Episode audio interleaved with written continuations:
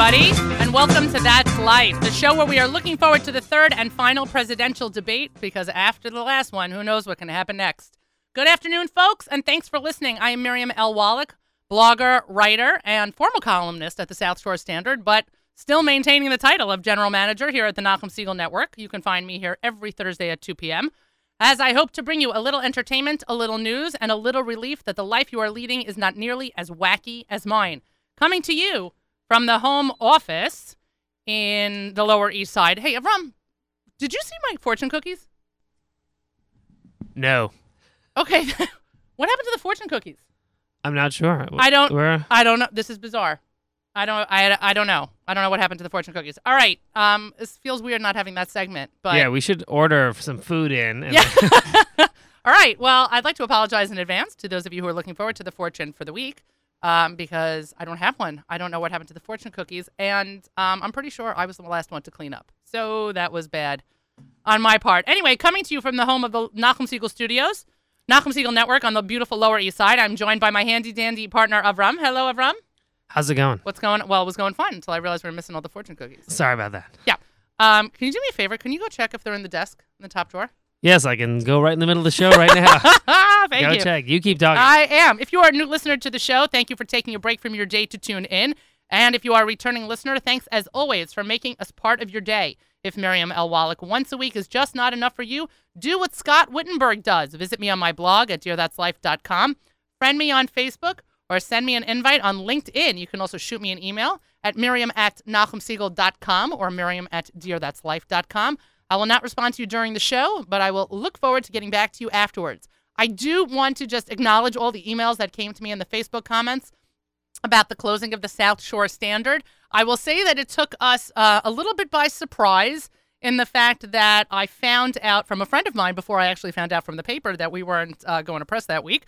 But um, I wish everyone the best. Um, and in terms of my column, I will continue to post on dearthat'slife.com. And as for where you could, no, no joke. As for where you can find me next, um, in terms of being in print, uh, you'll have to stay tuned. Thank God. Um, I've had numerous opportunities and I, Baruch Hashem, land on my feet. So I'm not really worried about this. And either way, you can continue to listen to me Thursdays at 2 p.m. Anyway, I would say let's go to our favorite segment about the fortune cookie, but Avrami still can't find them. So, uh, yeah, we're going to skip that segment. Anyway, so let's take. Somebody ate them? That's not funny. Let's take. Who's here last? Charlie? I have to talk to Charlie. We're not pointing fingers. Avrami says we're not. Anyway, let's talk about uh, national holidays. Let's get ready for some business. It is Get Smart About Credit Day and International Credit Union Day. Huh. Okay. It is also National Cupcake Day. National Chocolate Cupcake Day, I should say. It is World Rainforest Week. It is Freedom from Bull- from Bullies Week, which means that bullies have to take the week off. Otherwise, 51 other weeks, you know, whatever. No, I'm obviously just kidding, but that to me is highlights a ridiculous, ridiculous national holiday. Um, it is Freedom of Speech Week, which is something we appreciate as members of the media, and it is Teen Read Week, of which I am a huge, huge fan. Actually, my daughter is reading a book um, that uh, that I love. It is my favorite book of all time. It is The Outsiders by S. E. Hinton, and one of my favorite adolescent authors, or I should say, authors of adolescent literature, is uh, The Giver. And Lois Lowry just came out with her fourth book in terms of the Giver series. It's called Son. It was reviewed in the front page of the New York Times um, book review last week and was given an excellent review. So I'm looking forward to picking that up. You are listening to That's Life live here from the Nachum Segal Network on our home office on the beautiful Lower East Side. And I'm looking forward to introducing my first guest to the air. Rabbi Natanel Gral is the head of school for Yeshivat HaAtid, which just opened this year. It is, is it is its inaugural inaugural. Sorry about that. Year located in Teaneck, New Jersey, and there are a lot of eyes focused on Yeshivat HaAtid. If I was putting pressure on you that you didn't feel before, I really apologize. Yes, your mic is on, Rabbi Gralla. Thanks for joining me. It's great to be here. now that your mic is on, it's really great to be here. So, just so that people understand why Yeshivat HaAtid is already attracting the attention that it has and attracted attention even before it opens. I think that once the website went live, you know, there were numerous, numerous hits. Explain to listeners who don't know what Yeshivat HaAtid is about, what makes it different. Uh, so we have a little bit of a different model of education. Our classroom looks a little bit different than your traditional classroom. Uh, whereas in a little a traditional classroom, kids sit at desks in rows. By us, we have a few different, um, what would sometimes be called centers. We call them learning environments. We have a few different learning environments within the classroom, and the kids will actually rotate throughout the course of the day throughout the different learning environments. And the idea being that we don't want kids to just listen to the teacher for hours. Right. We want them to actually experience the learning to whatever extent they can. So, as a girl who went to SAR, oh, there you go. So, I am not um, afraid nor nervous about alternate, um, you know, models of education. Not in a million years. Spent a long time in the classroom, so I understand that completely. But literally, give people a visual because I went through the pictures online, and they're great pictures, happy, smiling faces. I think that's great. But tell them what a classroom looks like. Are, let's start with the basic SAR question: Are there walls? So we do have walls. All right, but check we're that only, off the list. But we're only renting right now. so when you build your own building, We'll who knows? Okay, so tell them what the room looks like. So the, it's a lot of uh, similarities to a regular classroom and to a regular school. Obviously, we have art, music, gym. Um, a lot of things that go on in a traditional classroom will go on in our classroom as well. Uh, it's just formally structured a little bit differently. So when you walk into a, a one of our classrooms, you'll see uh, our desks are a little different. We set up up more in groups of, of four kids sitting around, um, but we also have um, areas for the teachers to meet with kids in small groups, special bean-shaped chairs. Okay. Um, and we also have some computers in every single classroom. Um, and the idea is that the kids will come at some point, they'll be in the community space, that's what we call it, where all the kids are sitting together and the teacher will conduct a normal lesson. But at some point in the day, the kids will break off um, for, into group projects, and the, um, some kids will go on the computer um, for assessment. So the data is collected, handed back to the teacher. The teacher now, um, seeing the data live, real time, sees the- skills that uh, all the kids have and the, the strengths and weaknesses that they have within those skill sets. The teachers can now differentiate the learning. And I would say that's really what our school is all about differentiation, allowing the teachers to ha- be empowered to really understand the kids better, um, and then to lesson plan and literally make a tailor made curriculum for every single kid. And so each kid is then um, grouped appropriately based on skill sets, given projects to do. Obviously, we mix and match the groups for various reasons, but the idea is that the kids are rotating between being at the group project area, being with the teacher um, in a small group with a teacher. Again, once the teacher gets the feedback on the data, Right. so I'm just going to give an example. Sure. Um, the example I gave at the open house uh, was my math example. Uh, teacher teaches long division, in a traditional classroom. We'll go to the board and say, here are the seven steps in long division. Um, then the teacher might send the kids, open up your workbooks, turn to page 43, and do problems 1 through 10. And that's the work that the kids, the supplemental work to reinforce. Now the teacher's got to figure out if the answer is right or wrong. Why did the kid get the answer wrong? So in our model, the kid will go onto the computer and will do, they'll learn how to do the seven steps in the division the same way. But then instead of saying open up the workbook, students will go to the computer. And in 10 to 15 minutes, the kid could be doing the, the students will be doing the problem and the computer will pick up on that this child is struggling with step three in the long division Okay. whereas this child is um, struggling with step four in the long division the teacher could then group three or four kids that are all struggling with step three in the long division pull them aside into this learning environment and say this is how you do step three in the long division. So the teacher is empowered to better understand the kids and work on the exact nikuda that these particular kids are struggling with. Uh, two weeks ago, we gave a an assessment in English language to, to kindergarten students, and uh, there are 15 different pre-reading skills that were analyzed. The kids were on the computer for 15 minutes the whole week, Right. but uh, for those 15 minutes, they were engaged in, a, in an activity. They thought they were playing games, uh, but they were really being assessed. Right. And we broke down the skill sets of these 15 pre reading skills. And for example, we had four students who did fairly well in 13 of the 15 categories, but they were a little weak in their phonemic awareness and in their phonics. Okay. The teacher then took these four kids and gave them an activity to do to work on their phonemic awareness. The teacher then took another four kids who also struggled in a particular area and in letter recognition and gave them an activity to do. And so we were differentiating the learning, and everyone was doing activities that really were tailor made to help them um, with their reading skills. Um, without this kind of empowerment, a traditional classroom might go on for a few months, and eventually all the kids will read. Right. But we were able to zone in again and be precise on the exact nakuda that they were struggling with.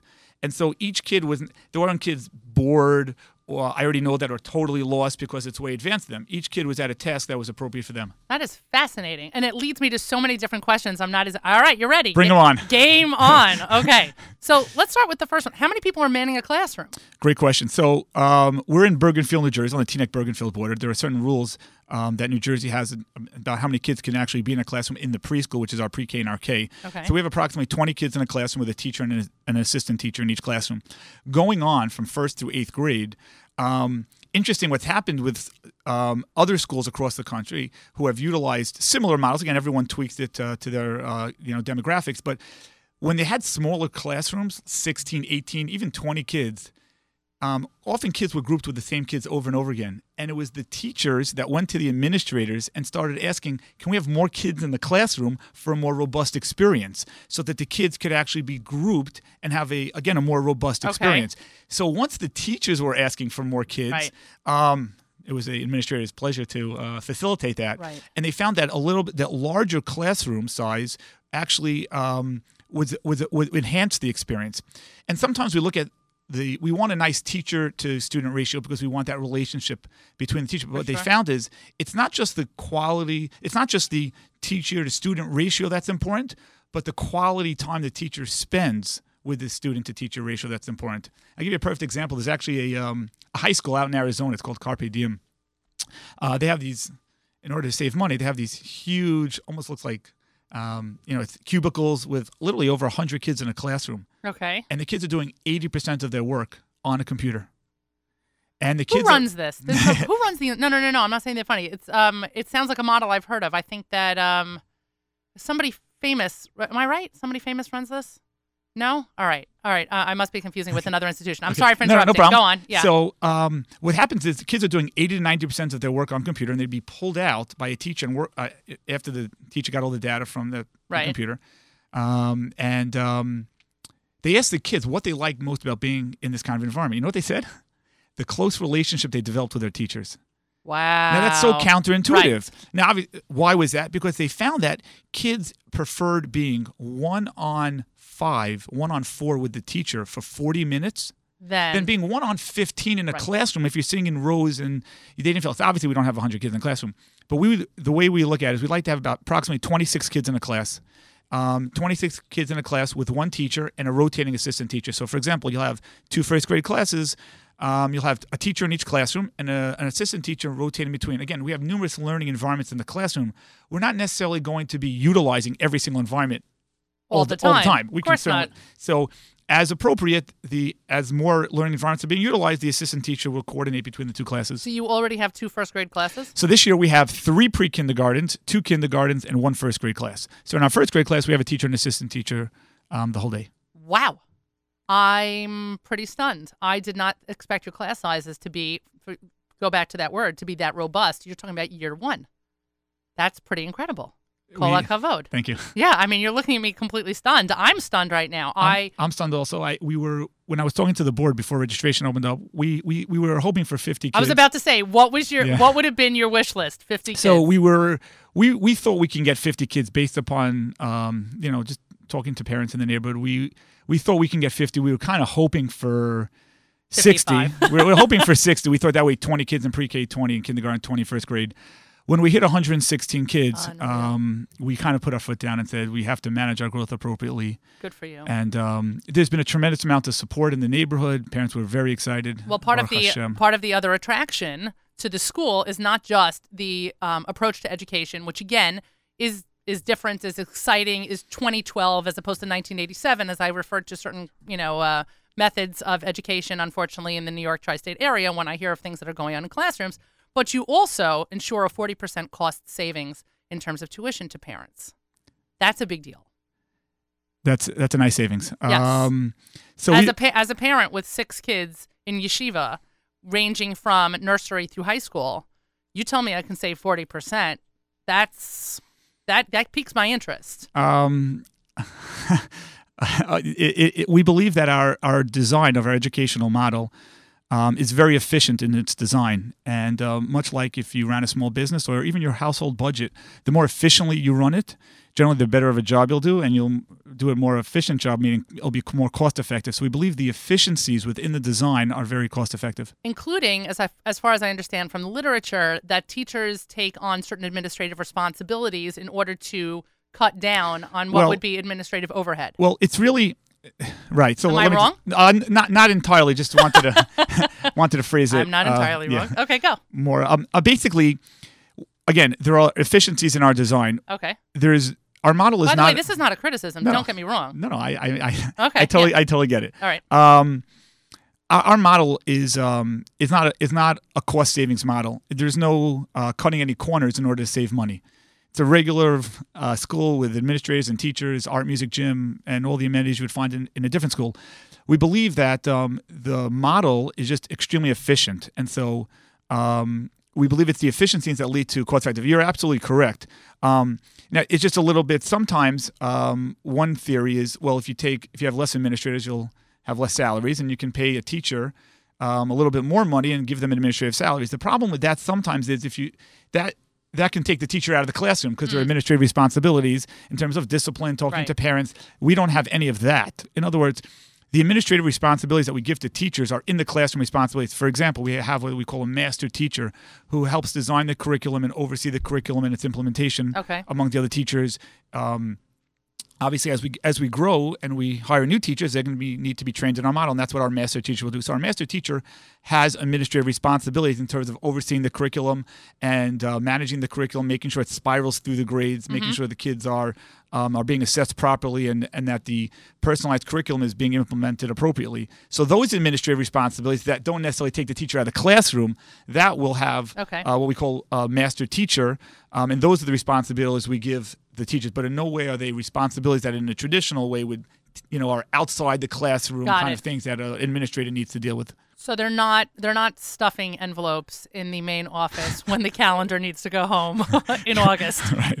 exactly. Let's clear that up. Right. Do your teachers have a different kind of training than a standard classroom teacher? Um, I should say traditional classroom teacher.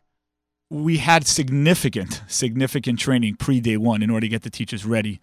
Um, so when we were looking for teachers, we had our we I, I had to find teachers who were really on board with our philosophy, our culture, our mission, and were really excited and enthusiastic about being trained in this kind of model and what it you know could potentially do. Right, because I'm sure that there were a lot of skeptics and there are a lot of dissenters in the ranks, and you probably interviewed one person and you're like, and on paper it sounded great, and then all of a sudden they walked in and they're like, um, um, and right, you realize this was not a shidduch. So we actually had over 120 resumes for six teaching spots.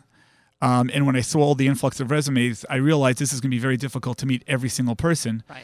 So what we did was we had a I had a go-to meeting, and um, I actually gave an overview of our model to uh, about 20 teachers at potential candidates at a time, and I explained to them because don't forget, not only is there a lot of training pre day one, but on a regular basis, once we're, we're assessing the kids and their skill sets, and then you have to differentiate the learning. You have to create lesson plans appropriately for all the Right. kids. That is a lot of work. It's a tremendous amount of work. Um, and so we we needed teachers who were really on board with the amount of work it takes, and not only were on board, but were really excited about the opportunity to teach in such a model and the opportunity to really meaningfully not only i mean the, the way our our classroom set up again we get to spend meaningful significant time with each student and you get to really work on the kids with their skill sets so a teacher who recognizes the value of that those are the kind of appreciates the value of that that's what we were looking for Pretty incredible. You're listening to That's Life on the Nachum Segal stream. I'm Miriam L. Wallach, joined by Rabbi Natanel Grana, Grala. How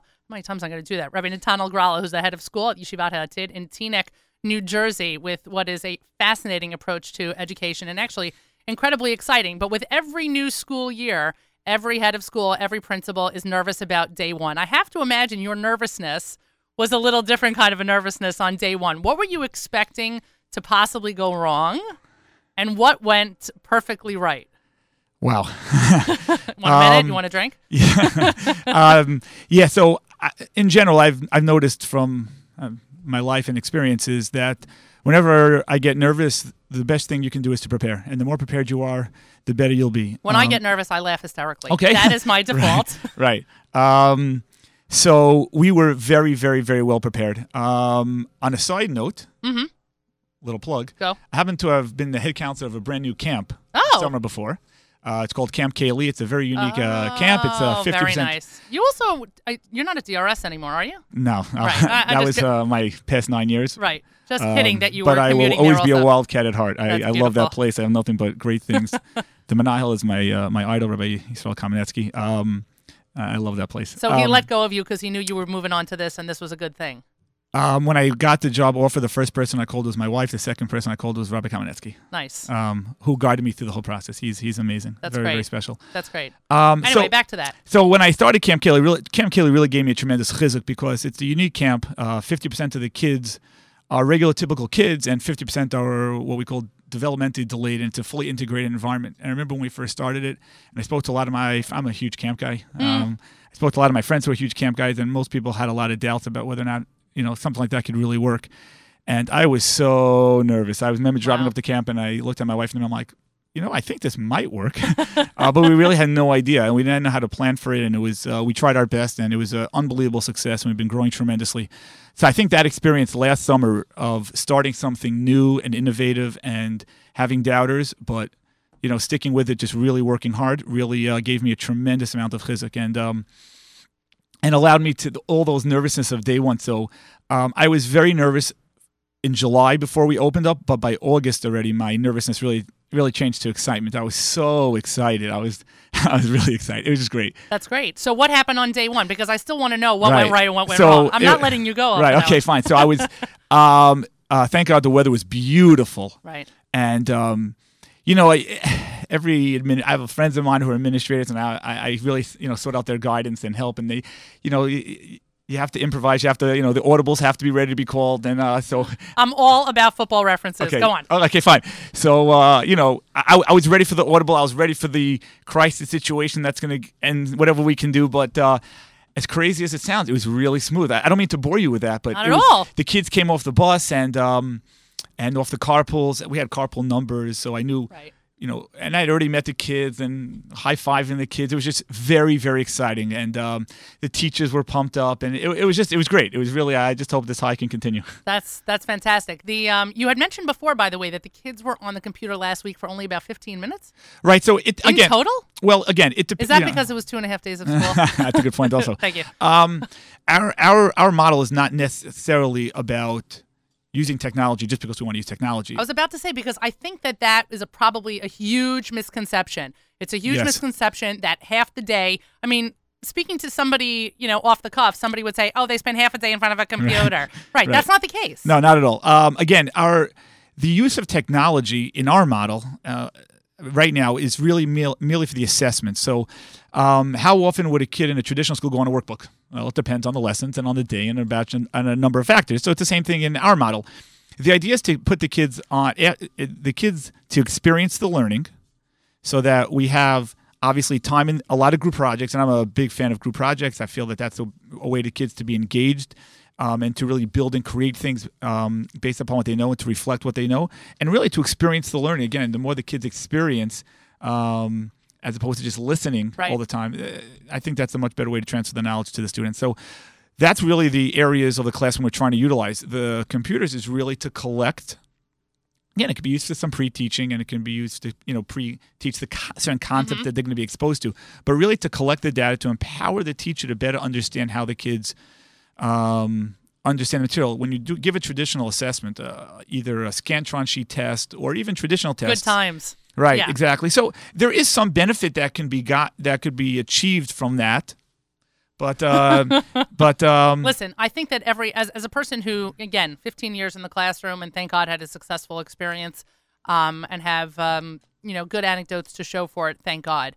There's a benefit to doing absolutely everything in terms of exper- you know opening kids up to different experiences. So while while as in a language arts teacher, I did not use scantrons for my students because frankly, if I was asking them to just fill in A, B, C, D, or E and not making them write every single time, I thought I was, you know, taking the uh, short way out, so to speak. However, they're going to sit for the SATs and they're going to sit for this, and you can't get around for the rest of your life doing uh, standardized tests or scantrons or whatever it is. So the fact that remains is that we have to make sure that kids are thoroughly prepared from first grade till 12th grade and beyond. There, all, all those little building blocks are in there. Teaching kids how to use a scantron, as boring and as annoying as they may be, and how hard it is to erase the number two pencil and make sure that it doesn't come up on the scantron. All of those things are still skill building, and we have to make sure that even with a an exciting new approach to education, certain basic tenets of preparation for students as they go through their educational years are still there. So that's a great point. There's uh, two things I'd like to say that. Yep. Number one is once we start the revolution, maybe things will be different. Okay, you're gonna Uh, get rid of scantrons. well- I'm all for that. there is one other thing. Um, there are strategies you can use um, in order to enhance the quality and the feedback you get from a Scantron sheet. For example, um, w- one of the things that we're looking at is a program that when you give a Scantron exam, Mm-hmm. you feed it into a camera that's on the computer, okay. And the co- the computer will analyze the quality of the test and will give you feedback. For example, the this program will let you know that 95% of your students got number four wrong. Hmm. So now you say, whoa, let me take a look at number four. Did I not teach it properly? Maybe the question wasn't phrased so well. Maybe the an- the ABCD answers were a little bit confusing. And it could be that the quality of the answers or the order it was in might have ruined the fidelity and the accuracy of the, you know, how well did the, uh, the assessment of how well the kid really understood the material. Um, sometimes you can give, um, let's say you'll give a test on three or four different topics. Uh, so if you give a test on four different topics, 25% on each topic, but just the way the questions worked out, you had 40% was on one topic and not intentionally, but um, if you type up the test in, for example, in a certain program, so it can give you feedback. Well, the breakdown of your questions is not really fair. So let's say, for example, you only asked four questions out of 50 on one topic. Um, you'll get the feedback that you maybe highlighted one topic or another, and and and and, the, and this, uh, one particular student might have been really strong in three out of the four topics, but their their grades will be a little skewed for that. So even within Scantrons, there's you there's ways of improving the assessment and the accuracy of it in terms of understanding what exactly the kids know. Wow, that is. I didn't realize that there was there was a better way to use Scantron. Right. Who knew? Who knew? Anyway, Rabbi Grall, I want to thank you for joining me on the air, and I want to invite you to come back in six months. I want to hear what the school, what you guys are up to. I want to hear what your classrooms and and and your students are are looking like at this point, and please God, your um uh, your predictions for 2013 for you guys. Great. Looking forward anytime. And uh, people can get more information about Yeshivat Ha'atid by going on their website, www.yeshivat Yeshivat Ha'atid. That's Y E S H I V A T H E A T I D dot O R G. Thanks so much. Thanks, Steve, very much. You are listening to That's Life on the Nachum Segal stream. I am Miriam L. Wallach, soon to be joined by my next guest. Patricia Napier Fitzpatrick is the founder and director of the Etiquette School of New York and Manhattan. She is the leader in protocol and etiquette training services in New York City. She has presented seminars to corporate executives, business organizations, academia, private clubs, and countless individuals of all ages. All ages. She has been featured in Business Week, Financial Times, Wall Street Journal, New York Post, The Daily News, Time Out New York, AM New York, because oh my gosh. She's appeared on CNN, WNBC, ABC, CBS, Access Hollywood, and MTV and VH1, and now on That's Life here at the Nachum Segal Network. And I, first of all, thank you for joining me, Patricia. I appreciate it. You're welcome. And I, I will be sitting up straight the entire time that we are on the air because so is Avrami. I hope so. Yeah. but I called you, and I'm so happy Yes, that you were able to join me um, for the show today because there was an article on the front page of the Style section last week in the New York Times entitled Teaching Respect to the Faithful, in which um, Bruce Feiler discusses this movement of how to educate children, teenagers, preteens, about how to behave at bar and bat mitzvahs. And as, a, as somebody who went through the bar and bat mitzvah stage a few years ago, um, it didn't occur to me that until I had kids of my own that we would actually have to train children how to behave at these events. When when I went, I don't remember doing anything drastically wrong or inappropriate, and I'm sure that I did because no child is perfect. But it shocks me that um, this is actually a movement. Well, it's a movement because parents are seeing their children behaving improperly at these events. Um, they they do need to be taught, and I, I suppose sometimes we think, well, this is like, I, you know, people think, oh, etiquette, manners, it's all common sense. Well, it is common sense when you know it. you know, uh, I mean, it really is. It's just really all about how to live together in a pleasant way and um, being respectful and considerate of other people and situations and places.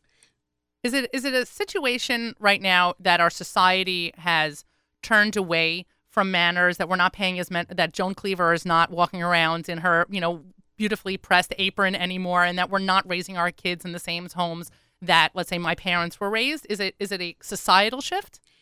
It is a societal shift, but you know what? It's shifting back to thinking about civility manners, thus the article, thus the movement uh, for training children in basic manners and social skills. Uh, we've gone so far the other way. Right. you know, away from civility and respect and proper behavior, um, that it's become obvious that this is not working. I just This- had the, oh, I'm sorry. This is not a good thing.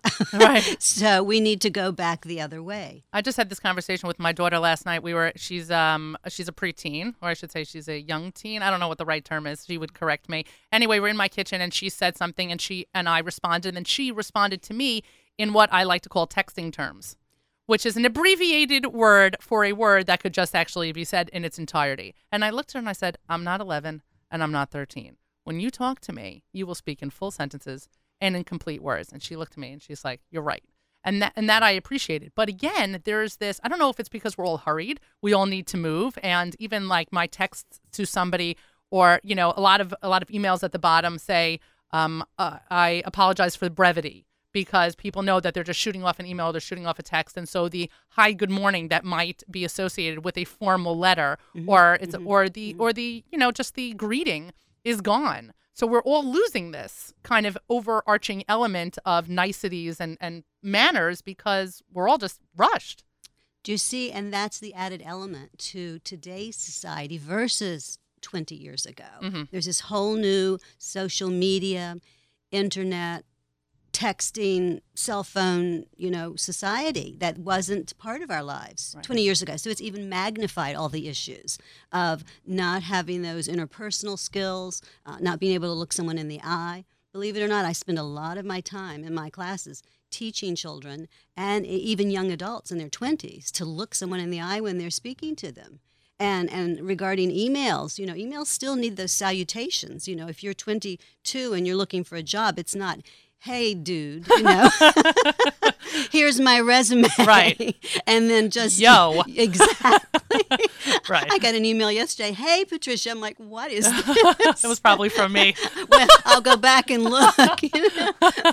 and then not, and then not even a you know a sign off, Right. not even a sincerely or a thank you. You know, and I work with students in high school because now they are texting their teachers and emailing their teachers. Ah. And I say, really save your texts for your friends. Email your teachers, and you still have to have a proper Right. greeting and a thank you, and you know, be uh, grammatical. Right. Right. Oh, You know, spell check. pet peeve. Right, exactly to your teachers. I There, mean, there, there's, uh, you know, even, even something that I would consider even more basic is when kids get out of the car from carpool.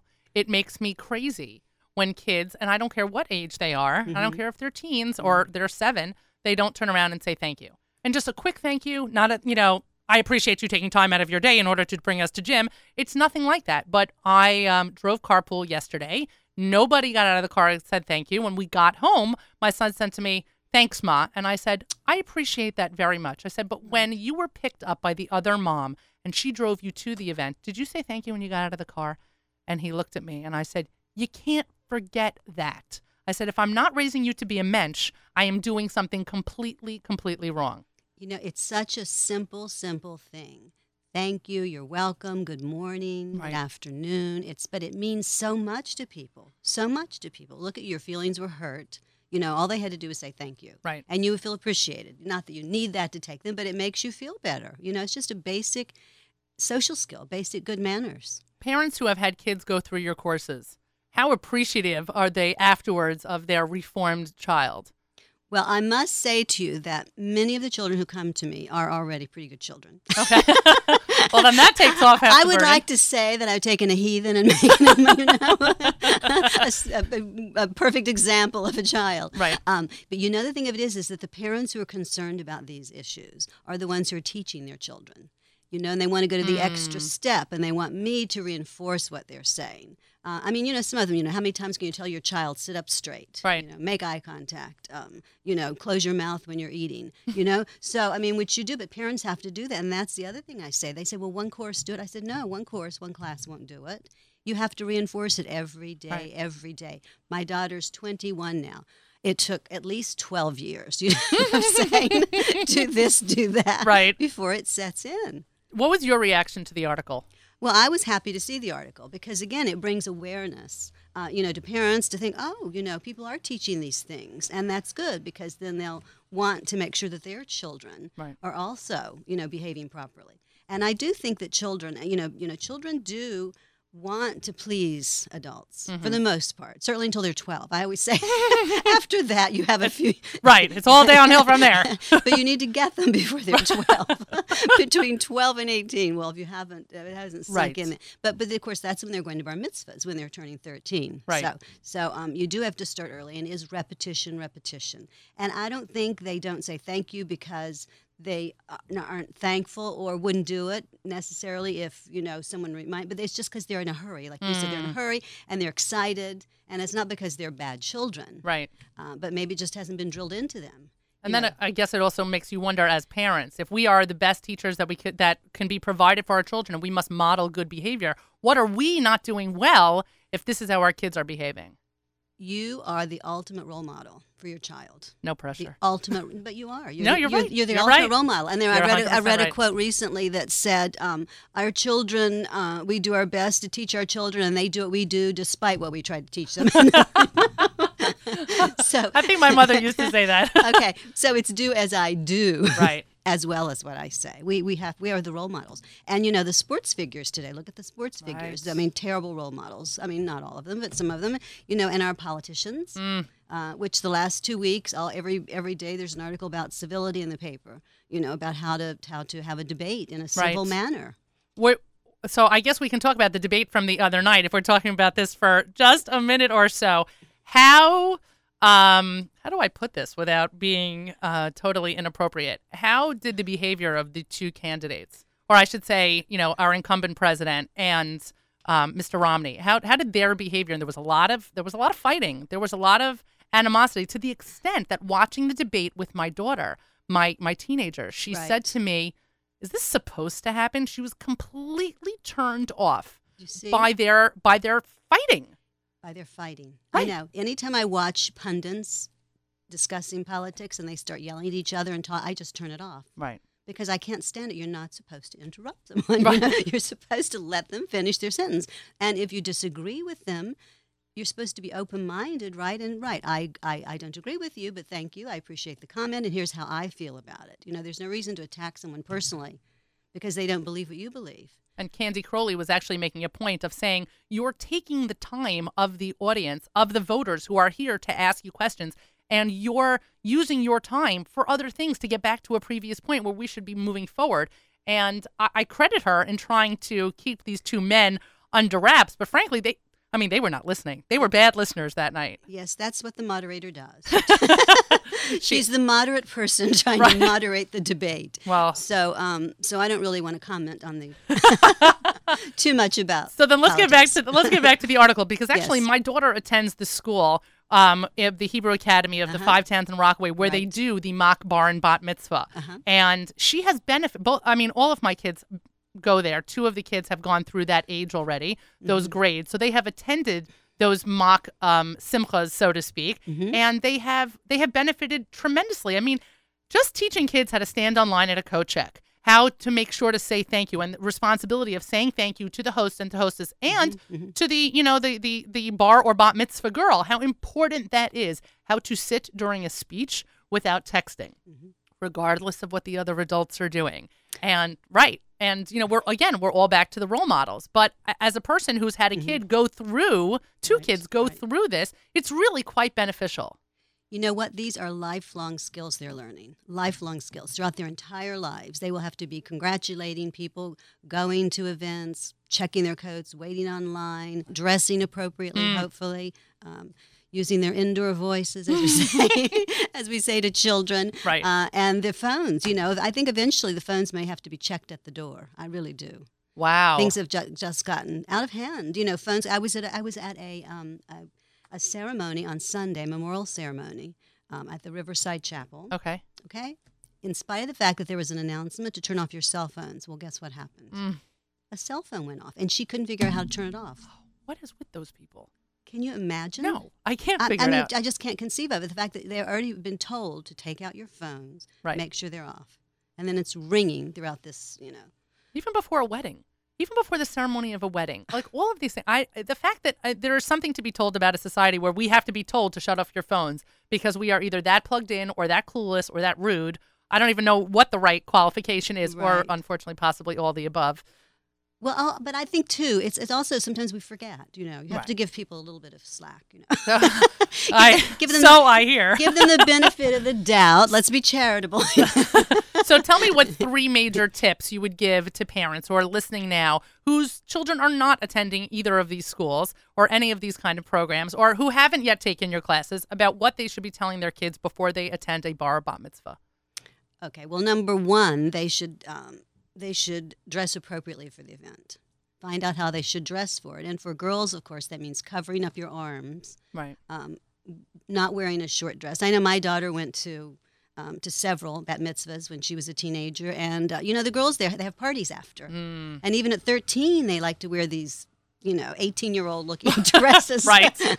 showing a little, but they have to cover up, and you see that's showing respect. So teach them respect to respect the ceremony, respect the, respect the person having the ceremony. You know, the person who's going through the ceremony, who's having her bat mitzvah, it's not showing respect to her to not dress Right. appropriately. Okay, so it's dressing appropriately. It's knowing how to behave. It's like you said, you know, you get there on time, Mm. not late. Um, cell phones are off. Uh, no texting, no talking in the ceremony. Is there a fashionably late thing? Is there something to not that? for that a ceremony, not for a religious ceremony. There is no fashionably late. there is just showing up when you are told to be there. So imagine walking in when it's already going on. Right. Okay, it's disruptive. Everybody watches to see who's coming in. Everyone turns around and looks. That's disrupting the ceremony. So, yes, you can be re- you can be fashionably late for a dinner party, perhaps ten minutes, you know, or even the party after, but not for a ceremony. A religious ceremony means you're there on time. Uh, so that's okay. So arriving on time, behaving appropriately, showing respect by dressing appropriately, and then again, just um, you know, greeting the the person who's having it and giving her the congratulations. What do you say? You say Mazel Tov. or what- Mhm. Right, exactly. Mazel Tov. Perfect. Right, right, right. Uh, and then before you leave, you say goodbye. You know, you say hello, you say goodbye when you leave after the evening is over, and thank you for having me. You know, these are very basic things that aren't very difficult for children to grasp, to remember. Right. What are the, some of the things that you highlight in your courses? Well, um, you know, it's funny. Most parents say to me, "Please make him make eye contact." Huh. You know, the children, Be- Right. Because that's you know, you you greet someone, you speak up, you say your first and last name, you make eye contact, you shake their hand. Um, you know, in New York City, we shake hands. Children shake hands when Right. they're eight years old. You know, my daughter started shaking hands when she was five every day with the head of the lower school at school. Really? Mm-hmm, mm-hmm. Wow. And um, you know, she attended these, uh, you know, Barclay, Knickerbocker, the classes where they wear the Sure. little white gloves, and and and they learn how to, you know, sit down and, and talk to the person sitting next to them. You know, being very civil, so knowing how to make small talk, make someone feel comfortable. Somebody just told me who started teaching at a um, at a school on the Upper East Side that he finds um, that his students, and he's mm-hmm. taught before in other institutions, that he Right. finds that his students can conduct adult conversations at an age where you would not expect it. Because in Manhattan, mm-hmm. there's no basement, there's no playroom where kids can run off to, and kids are mm-hmm. expected to stay at the table and either participate or wait respectfully while the dinner is going on, while the meal is going on, until they are told, you know, feel free to clear your plate. Sometimes I see children at ten o'clock at night when I'm ready to go to sleep. You know, at dinner, Right. and, they, and they're sitting there so nicely with their parents, just Right. sitting there and just being part of it. You, the Upper East Side, and I think it's probably all of New York for the most part, but maybe they're even more so. Children are expected to be perfect when they're three. I think. I mean, the nursery school process, and then the I mean, so much is expected of them from a very early age. But in a way, it's a good thing because it's part of who they become. You know, it's automatic to them to make eye contact, say hello, Mrs. You know, Fitzpatrick. It's nice to see you today. Mean, Right. you know, they they they do that, and uh, and that's a nice thing to um, to show respect for another person. with um with the uh, we're going to move away from Yes. kids for a second. Yes. Uh, the the if you're talking about adults, I mean, we talked about closings of of emails and texts, etc. A pet peeve of mine, and you have to tell me if I'm overreacting. Right. But a pet peeve of mine is that if I get a text or an email from a person during the day that I have not yet spoken to that day, and it doesn't start with "Hi," hello, good morning, whatever it is. Like if it just starts mid conversation. So, for example, I got a text from somebody last week that I haven't spoken to the person in a couple days, and the text comes through, why haven't you insert, you know, blah, blah, blah, blah, blah, blah, blah. And I wrote back, good morning. Like that's the way I start when I begin a conversation with somebody. And so, uh, you know, a, a friend of mine told me, you're really overly sensitive about this. And I said, no, there's a way we do business. And there has to be a certain amount of manners in the way you do business as well. That's a basic social skill, really. It's a basic social So I'm not skill. crazy. No, you're not crazy. Thank you. As I said to you, there should always there should be a salutation. Right. Good morning, good afternoon, hello, dear. You know, I always start out with dear so and so when it's a business uh, email and I don't know them yet. Maybe Mm-hmm. after a few we graduate or, or we go to the hellos. But not to hey. But no haze, no haze, never hay. No, I don't know what that new hay is are using. I'm going to be stopping doing hey is starting right now. Oh, good. Okay. Even my daughter, when she sends me texts, they're always completely spelled out. Maybe because she thinks I wouldn't know what the, and I probably What the acronym What- was? Exactly, exactly. So, um, so we try to be civil with each other. what are some of your pet peeves in terms of people's manners? Oh, gee, what are my pet peeves? Well, you know, there are a few things in the city. Things like, uh, you know, people don't know uh, that there's such a thing as sidewalk etiquette. Oh, Can you imagine? They don't know which side of the sidewalk to walk on. So that's sort of one thing that bothers me. And another big thing is people don't know that you let someone out before you go in. oh, subway etiquette. That's what I call it.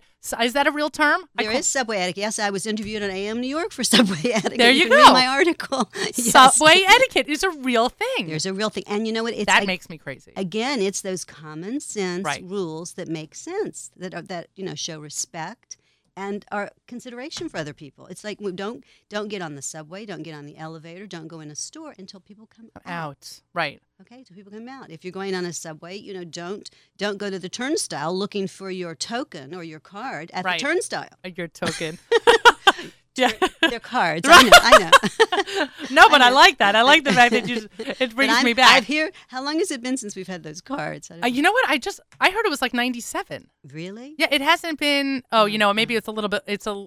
Uh, uh, Rama, you think I'm wrong? He doesn't know, but I, it hasn't been that long. But yeah, Well, I've been here for 25 years, so I was definitely a token person. How has etiquette changed in New York in the last 25 years? What is something that you know was usually was accepted or done by everyone? I, just because I think that we're moving to a moving to a, a um a, too much of a relaxed kind of society. What was something that everyone could expect 25 years ago in terms of let's say um, interpersonal skills or social relations that now 25 years later is like gone? There were no cell phones then, Right. which is the other thing. People walked down the sidewalk, three in a row across. They didn't know each other. All texting or talking on their cell phones, and well, excuse me, please, may I get by? Right. You know, looking down, not looking up, and of course, using cell phones in restaurants. I was about to ask you. Why would you have dinner with someone and have your cell phone on, texting? Right. What's the point? Sometimes I see people sitting across from each other and they're both on their phones Right. instead of talking to each other. That's my joke with my husband. I'm like, we could just text to each other right now. He actually texted me once while we were sitting next to each other on the plane before the before the plane had taken off, before the door had been closed. And he texted me, and I was I was in the middle of working, and he's like, "Hello," and I said, "All right, all right, all right, I get it." I've heard of people doing that at dinner parties. Oh Can you imagine a husband and wife across the table? I mean, really? no, that's odd. That's that's that's really odd. I wonder, is there ever? And I'm just I'm throwing this out there. Is there ever an okay time? And when we only really have a minute left because Yes, Avrami yes, is my yes, taskmaster. Yes. yes. Um, is there ever a, an appropriate time to take a phone call during, let's say, a business meeting or a business dinner? Yes, there is. Okay, if it's urgent, if, if you're expecting a call, I, I tell when I teach my dining etiquette classes, I say if you're expecting a call, have your phone in your pocket on vibrate and warn the person you're with. I may be getting a call. Okay, my wife's getting ready to have a baby. My son's in the hospital. You know, I'm waiting to hear whether I'm going to win this deal. I don't know. Whatever it is, you know, just so give them advance notice that you may be getting a call. It's on vibrate and you get up and you go take the call. The phone is not on the table in your pocket. That makes a big difference, and the advance right. notice also makes a big difference. That's right. To prepare them. So, Right. So they won't be shocked. I'll have to get up and take a call. It's just polite. Right. Exactly. It's just polite. Well, this is this was absolutely fascinating. Um, Patricia Napier Fitzpatrick at the uh, etiquette the Etiquette School of New York. You can be found at www.etiquette-newyork.com. ny.com. Oh, sorry, my bad. You're correct. And dash dash ny.com. I thank you so much for joining me. This was fascinating. Well, you're welcome. I enjoyed the conversation. Good. I hope you'll come back. okay, I'd I- love to. I hope that we can read articles in the Times that have shown, you know, major trends towards, uh, you know, improved manners and behavior. Right. That would be a good thing. What are the chances? Okay. Anyway, you are listening to That's Life live here from the home office of the Nachum Segal Network on the Lower East Side. I am Miriam L. Wallach. Thank you for joining me today. Let's go through the lineup. Um, so you know what is available for you to listen to for the continual for the duration, I should say, of our day. We have a full afternoon of programming for you right after That's Life. It's something to talk about with Randy Wartelski. Randy tackles different topics every week. At 5 p.m., the OU presents the Jewish Reaction with Rabbi Yaakov Glasser and Rabbi Steve Burg. Afterwards, the Stunt Show, hosted this week by Gorf. Make sure to listen in. That's at 6 p.m. You'll never guess what he's doing this week. From 7 to 9, of course, is the Thursday night extravaganza. After, oh, sorry, I should say, from 7 to 8 is the Thursday night extravaganza. From 8 to 9, we are introducing to you the new show that Nachman talked about this morning on JM in the AM called you have the, I'm kidding. I was waiting for like some kind of a drum roll. Uh, called Spin Class Politics with Michael Fragin. That'll be on from eight to nine, followed by Book of Life with Charlie Harary, and then of course we close out the day with an hour of Jewish Soul with Charlie Bernhaut. So there's plenty for you to listen to. Make sure to stay tuned in. Join Nachum tomorrow morning from 6 to 9 a.m. as he hosts JM in the AM live here on the stream at NachumSegal.com and jmintheam.org on 91.1 FM. Don't miss Saturday Night Segal with our one and only Avrami live here at 10 p.m. on the stream. And as you know, JM Sunday with Matis Weingast this Sunday and every Sunday from 7 to 9. Make sure to tune in. This show will be rebroadcast seven uh, Sunday at 1 p.m. on NachumSegal.com. My thanks to Avrami, as always. My thanks to Rabbi Natan Elgrala, who's the head of school at Yeshivat HaAtid. And again, to Patricia Napier Fitzpatrick. You can reach her at www.etiquette-ny.com. I leave you today what with uh, Avram Rosenblum's. Turn it over. There we go. The Flood um, for Parshas Noach going on this week, and a shout out to my brother Renon, who is celebrating his 30th anniversary of his bar mitzvah parsha, Parshas Noach. So this goes out to him. Um, and uh, that's about it for this week. Avrami's pretty impressed that I'm going to be closing on time. That's life, everybody. Bye, guys.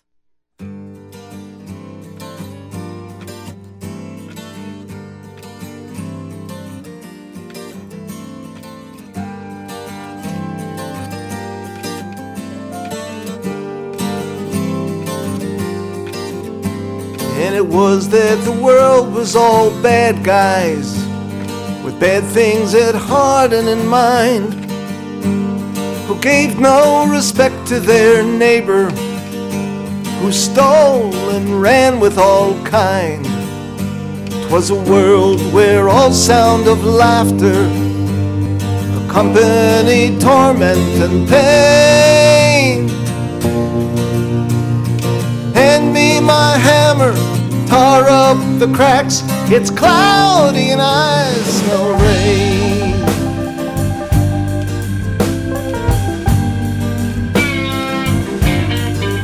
There's no memory left of a garden. We're cursed by the mark of Cain. The two-legged animal that's been called man has terrorized mountain and plain. And the ones here who make law and order should be counted among the insane. Hand me my hammer, tar up the cracks. It's cloudy and I smell rain. Someday the by the silence. Someday the rain's gonna come. Quench your thirst for violence.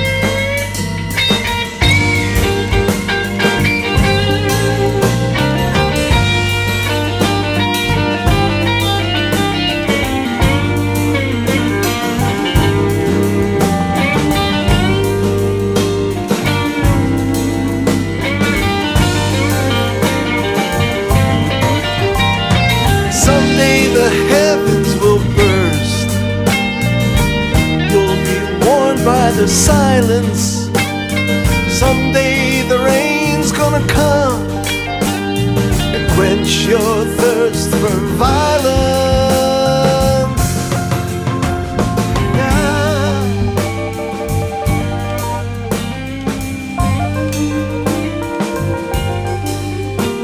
The judgment's brought down,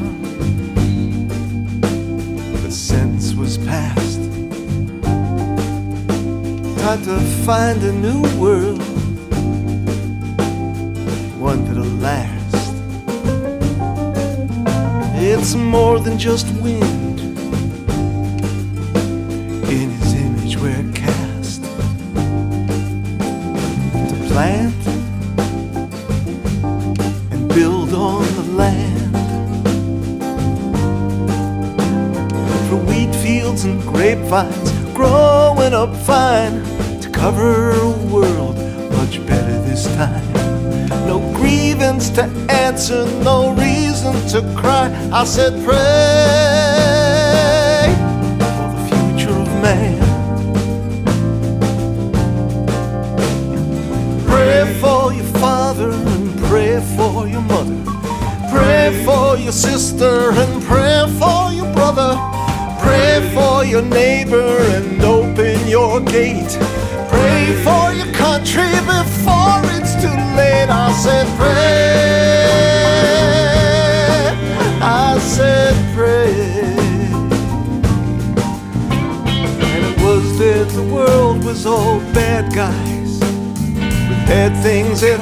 and in mind, who gave no respect to their neighbor, who stole and ran with all kind. 'Twas a world where all sounds of laughter accompanied torment and.